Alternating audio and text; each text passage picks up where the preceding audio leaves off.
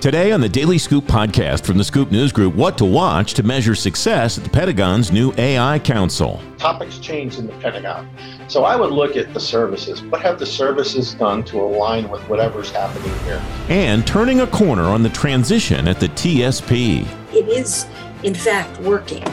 You know, we have processed 45,000 loans in the month. We've we've processed 322,000. It's Tuesday, July 5th, 2022. Welcome to the Daily Scoop podcast. Every afternoon you'll learn what's going on today in government. I'm the host of the Daily Scoop podcast, Francis Rose. Here's what's happening now. As promised on this program last week, the Polaris solicitations open again from the General Services Administration. GSA put the contract on hold in May after a pre award protest.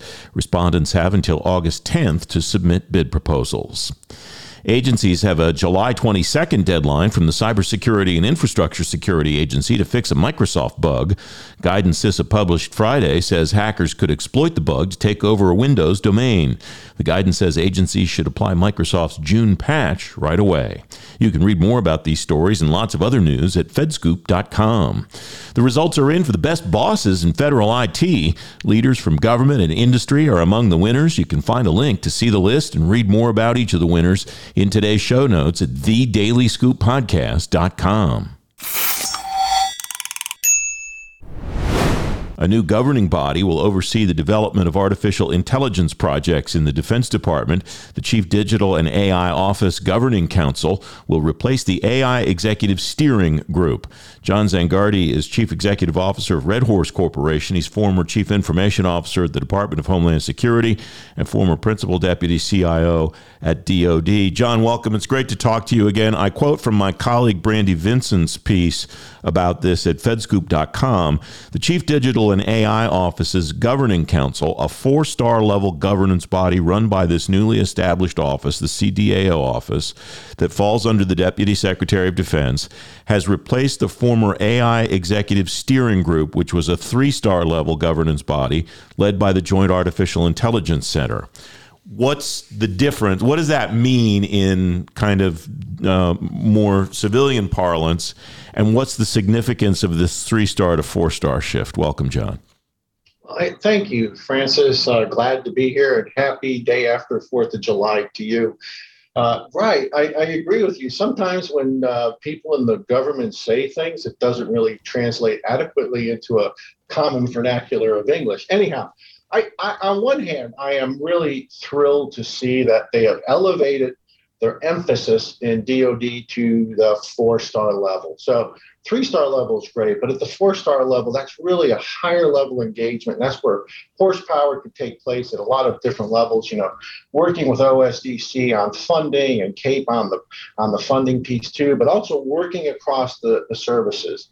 A governance body, although, doesn't necessarily imply that there's authority. It could just be a coalition of the willing to get things done. And you know, Francis, my, my view on life was always less about policy and more about execution. So I, I think the challenge here is how do you translate this governance body function at the four star level into actual execution? That's one of the challenges. But the concern that always rolls in the back of my mind for someone who worked as a Deputy Assistant Secretary of Navy for IT and space acquisition the Navy is is this adding a new hurdle to the process? Does this mean that in addition to everybody else that I got to take an ACAT 1D program through, you know, a very large program, have I now just added another hurdle to the whole thing? And what does that hurdle mean in terms of speed to acquisition, right? So one of the concerns we have in industry, and I had while I was in government, is how fast can I get innovation out to the people, the warfighter who are actually doing it? So on one hand, I think it's really great that they're putting the emphasis and, so to speak, the, the money where it counts. Hopefully, they are giving it the right authorities, and hopefully, it will not slow down our ability to acquire new technologies to implement AI where it needs to be implemented for the warfighter. All right, you framed it as a rhetorical question, John, which is fair. How do you translate policy into execution? What's the execution implementation there? How do you actually do that, John? Well, you know, execution implementation is, is always a challenge. Uh, so as you're working a program through OSD, you know, you're going to have to brief, you know, the, the milestone decision authority. And prior to briefing the milestone decision authority, which in this case would be the Undersecretary for Acquisition and Sustainment, you're going to have to work it through the staff on the third deck or OSD, which means compromises, challenges, questions, a lot of briefs. It just takes time. And, and that's really where, where my, my concern and the challenge lies for uh, Martell, who's taking over the CDAO, is how can he influence things without slowing things down? That's the challenge. The broader challenge, it seems to me, too, is, and I'm not implying that Craig Martell and John Sherman don't have a great relationship. I don't know. I'm not inside the building. Both of them say their relationship is strong. At some point in the future, though, if the CIO and the CDAO, if, if there's some kind of a challenge in the communications and interoperability of those offices, that's another potential stumbling block, isn't it, John?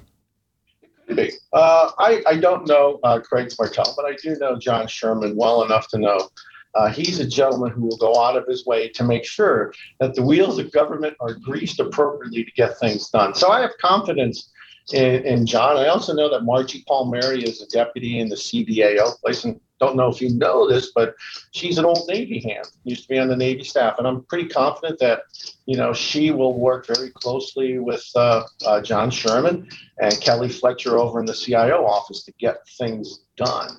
So I, I feel confident that the people will make it happen. The question is the people under them and the processes that are naturally uh, part of the Pentagon. Remember, uh, the Pentagon, one of the things it really is good at is bureaucracy. Yeah, and that's that's actually what I'm thinking about is you're talking about those people and I'm thinking about what I know about their backgrounds, what I know about their abilities, talents, skills, all of that. 100% capability there. And and I the term that came to mind is how do those folks effectively hack the bureaucracy even before you said that last thought. The Pentagon's really good at creating bureaucracy. That's really the key here, isn't it, John? Yeah, I mean, okay. So, Francis, when you when you really think about it, this this is going to sound maybe shrill, or but I'll say it anyhow. Um, when you think of power, uh, you know, some people think of power in, in, the government as having a lot of people work for you. I think that true power in the government is the ability to say no, right? To get what you want. Well, I'll give you this, yes, if you do the X. So that's how you drive more requirements into program. That's how you take time up. So that is really the key. Are there going to be a lot of people finding reasons to say no? And oh, by the way, uh, I am not implying that there are people in the government who are uh, out to slow things down. I think that they have serious concerns, but sometimes it takes leadership at the Sherman, Martell level, Kelly Fletcher, Margie Palmieri level to, to work through those challenges that will come up and speed things up. It requires leadership. And like you said, that collaboration between those two organizations. Out of respect to the Pentagon's affinity for, for bureaucracy, is there some type of bureaucratic structure that you think should exist or be built between the CIO office and the CDAO office to ensure that those results happen over time? That somebody else doesn't force a bureaucracy or a structure on them that winds up not helping them, that winds up not being constructive? Yeah, um, you know, so I, I, I, I'm hesitant to tell people what to do in a job that I'm no longer in, Francis. But I would encourage, you know, John and uh, Craig to get together maybe on a weekly or bi-weekly basis to talk through issues. And I would assume that, you know, the CIO council would be would welcome with open arms the right representative from CDO and obviously vice versa. Uh, it's through communication that you, you, break down those barriers. And I would even take it a step further that if uh, John or Craig is meeting with industry, they, they might, you know, look for opportunity to meet with them together how would you measure results? How would you look at this a year from now or two years from now and evaluate whether you've gotten the results out of it that you'd like to? Yeah, um, so that's a tough one uh, because you know topics change in the Pentagon. So I would look at the services. What have the services done to align with whatever's happening here? So you have things like JADC2, Joint All Domain Command and Control, which is going to employ AI. How quickly how expediently is the JADC to not program effort bringing in artificial intelligence and how quickly is that an accelerant what they're doing rather than something that slows it down That would be one method that I would look at how programs are executing that. How are programs programs of record that are beyond critical design review bringing in artificial intelligence to get that new technology going? How are contracts that are coming out, you know, for enterprise networks implementing CLINs that specifically allow for the implementation of AI. So a lot of different ways, but the last way I would be very interested in seeing what happens is, hey, how are we bringing in the right talent who understands this and could actually provide government the expertise to manage these things in an industry fashion, not in a government fashion. John Zangardi, great to talk to you as always, my friend. Thank you. Thank you, Francis. Always a pleasure. You can read more about the new AI Council in today's show notes at thedailyscooppodcast.com. I'm Francis Rose, the host of the Daily Scoop podcast. Coming on Wednesday's show, the future of the federal workplace. The Commissioner of the Public Building Service at the General Services Administration, Nina Albert, is here. That episode debuts tomorrow afternoon at fedscoop.com and wherever you get your shows. The Thrift Savings Plan is still sorting through some challenges from its transition to a new record keeping system, but more participants than ever are setting up accounts and getting through to the call center when they need help. Kim Weaver's Director of External Affairs at the Federal Retirement Thrift Investment Board. Kim, welcome. Thanks for coming back on the show. Your Converge system did present some go live challenges. Where are you now in mitigating those and getting people the information and access they need? Welcome. Thank you, Francis. It's good to be here. Um, well, as you said, we we now have about 1.2 million participants who have set up logins, um, and in any given month previously, uh, about 1.3 million participants logged in. So we're roughly at the point where the people who who regularly habitually log into their account have set up access. And again in the past we had 2 million participants who never created a login to their account. So we we we think that in terms of people who are were rushing to get a login that's we've hit that. And then it'll be incremental as people who may have held off because they've read stuff in the paper and they're thinking, I can just wait on that. And then they can do those over the next coming weeks and months. Um, but we've had uh, over 4 million logins to People's My account in the last since June 1st through through July 4th. So people are able to process, and it goes without saying that we are still really focus like a laser on the challenges of getting through at the call center because that really continues to be the long pole in the tent. Yeah, those were the two pain points, weren't they, Kim? The people that would have trouble setting up their accounts in the first place, and then they would have trouble, so they'd want to call and talk to a human and had trouble getting through. What's the call center mitigation look like, and how do, how long do you expect to continue that surge that you had in the call center? Well, we have hired, or our contractor has has hired. We went from started with 485 call center people. Um, as of June 21st, we had 804, and we're adding an additional 150 by the end of this week. Um, the, the, what is challenging, of course, is the labor market. It's not easy to hire people, but also what what is challenging for us is previously we averaged about 8300 calls per day. Right now we're averaging about 35000 calls a day. And so when you ask you know when do you think it'll level off? Because the call volumes are remaining so high above our previous averages it's we're we're hard pressed to answer that mm-hmm. question um, because it seems to be a whole combination of of issues, and we don't don't know quite how to address that. That's what we're working working through. What are you seeing as far as the trend goes? Is it holding pretty steady at thirty five thousand a day? It's it's you haven't seen relief on that yet. It sounds like. No, it's been pretty steady. It was 90,000 calls the first day. Yeah um, which is why no one could get through on that first day. Um, and and it's holding steady at thirty five thousand calls. And again, we're trying to um, identify where where people are having issues and try to proactively put information out there to help people you know get around uh, or or be be informed and for example uh, last week we put out uh, a fact sheet because participants are going to get two quarter two statements they're going to get one from the old record keeper from april 1st to may 26th and then they'll get another one from the new record keeper June 1st to June 30th.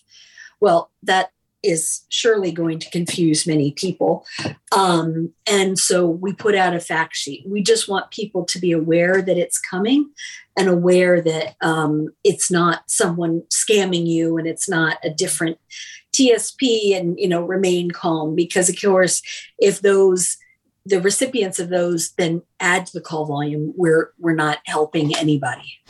Are you getting a sense are you able to get a sense from the call center agents about the trajectory of the call? I imagine at the beginning it was pretty much all i can't log on. And i wonder if that's changing over time as people get further into the system and have different problems than they did at the beginning. That's what what kind of is contributing do you think to that continuation of of staying at that 35,000 level it's um, uh, I th- yes, it has evolved. Um, there's still some account access issues. Uh, you know, some people still have trouble. Um, so that's I think a, a, subset of it. And then there are people who are wanting to to do a transaction, a loan, residential loan a withdrawal, and the system is different. The process is different. And so they want someone to walk them through and explain that to them there's there's that and then people just have um, you know individual questions i i um, you know i'm trying to roll money in and i know it left the old account and where is it in the new account right mm-hmm. so it's it's uh it's a combination of a whole bunch of things. It's the regular 8,000, right? Because the 8,000 was driven by people having just questions and then those just just questions on top of all of the other new questions yeah. is what's yielding the 35,000. What I'm getting at is that it kind of sounds like the tenor of the calls is changing. It's changing more to how do I do something on the system? I don't know how it works, not it doesn't work. Exactly. And I would say, you know, in terms of it doesn't work, it is in fact working. You know, we have processed 45,000 loans in a month. We've we've processed 322,000 withdrawals. So the system is working. It's just a matter of becoming used to um, a new system and new terminology. Right? We change. It's no longer an interfund transfer. It's no longer contribution allocations. So new new terminology on top of a new system um, is right for questions. One of the questions I imagine you're getting a ton of calls about is the mutual fund window. This is a feature that people have asked for for a long time that's never been available in the thrift savings plan before. And I'm reading from the materials that your board got at this uh, at the most recent monthly meeting uh, mutual fund window allows eligible participants to work through the new portal to buy and sell mutual funds with access to more than 5,000 funds. And uh, the fees are detailed. And we'll put a link to those uh, in the show notes at thedailyscooppodcast.com today so people can see them. Do you have any data yet on the kind of uptake that you're getting on the mutual fund window, Kim? Because, like I said, it's something that there's a certain subset of participants that have been saying for years, I want to be able to do this. I wonder if they're actually doing doing it yet. It, they are. Um, 3,000 people have created a mutual fund window account. And by that, I mean they went through so that that makes them they don't have to move any money it just makes them eligible to see the search engine um, and you know go through and alter see what what is there you know search by whatever criteria is of interest to them and so about 3,300 people have created that account. And then of those, about 1,100 people have actually moved $55 million. So, um, you know, there have been a relatively sizable amount of money going into the mutual fund window. Yeah, that's a fair amount of money for that number of people, considering the restriction that you can only put a quarter of your money into the mutual fund windows, the 75% of it at least has to stay in your in the traditional funds the TSP offers. Exactly. All right. Um, congratulations to you and your colleagues at the TSP on your federal employee viewpoint survey numbers for uh, 2021. The numbers are out now. Uh, you got about two thirds of your people that responded. Um, most of the people that responded, 52%, been in the federal government for 10 years or longer. And uh, the numbers down the line, especially in the engagement numbers, oh, there are some anomalies, but it appears that you're ahead of the federal government as a whole in most of these categories. Kim, are there some of these that, that the leadership TSP is happier about than others? I think we're happy that we got the response rate. You know, it was an off year, it was last fall, and so it was out of cycle. So we're pleased that people participated. Obviously, we take this very seriously. That's why we report them out at our board meeting. Um, and we're always trying to figure out better ways to communicate, clearer ways to communicate. You know, what questions do um, employees have that we can answer? But um, we take them very seriously and we are pleased um, that as you said for the most part we are trending either staying still or trending up. Um, and people were particularly um, pleased with the uh, covid responses and the updates. That to me was a was a good thing. Kim weaver a lot to cover this time. Thanks very much for coming on. I appreciate your time. Thanks francis you can read more about the TSP in today's show notes at thedailyscooppodcast.com. The Daily Scoop podcast is available on all the podcast platforms. If you don't want to miss a show, you can subscribe and get the show every weekday on Apple Podcasts, Google Podcasts, or wherever else you get your shows, and on any device you get your shows. And if you really like the Daily Scoop podcast, leave us a five star rating and a review. It'll help more people find the show. The Daily Scoop podcast is a production of the Scoop News Group in Washington, D.C. James Mahoney and Carlin Fisher help me put the show together every day, and the entire Scoop News Group team contributes. The Daily Scoop podcast is back tomorrow with the Commissioner of the Public Building Service, Nina Albert. Until then, I'm Francis Rose. Thanks very much for listening.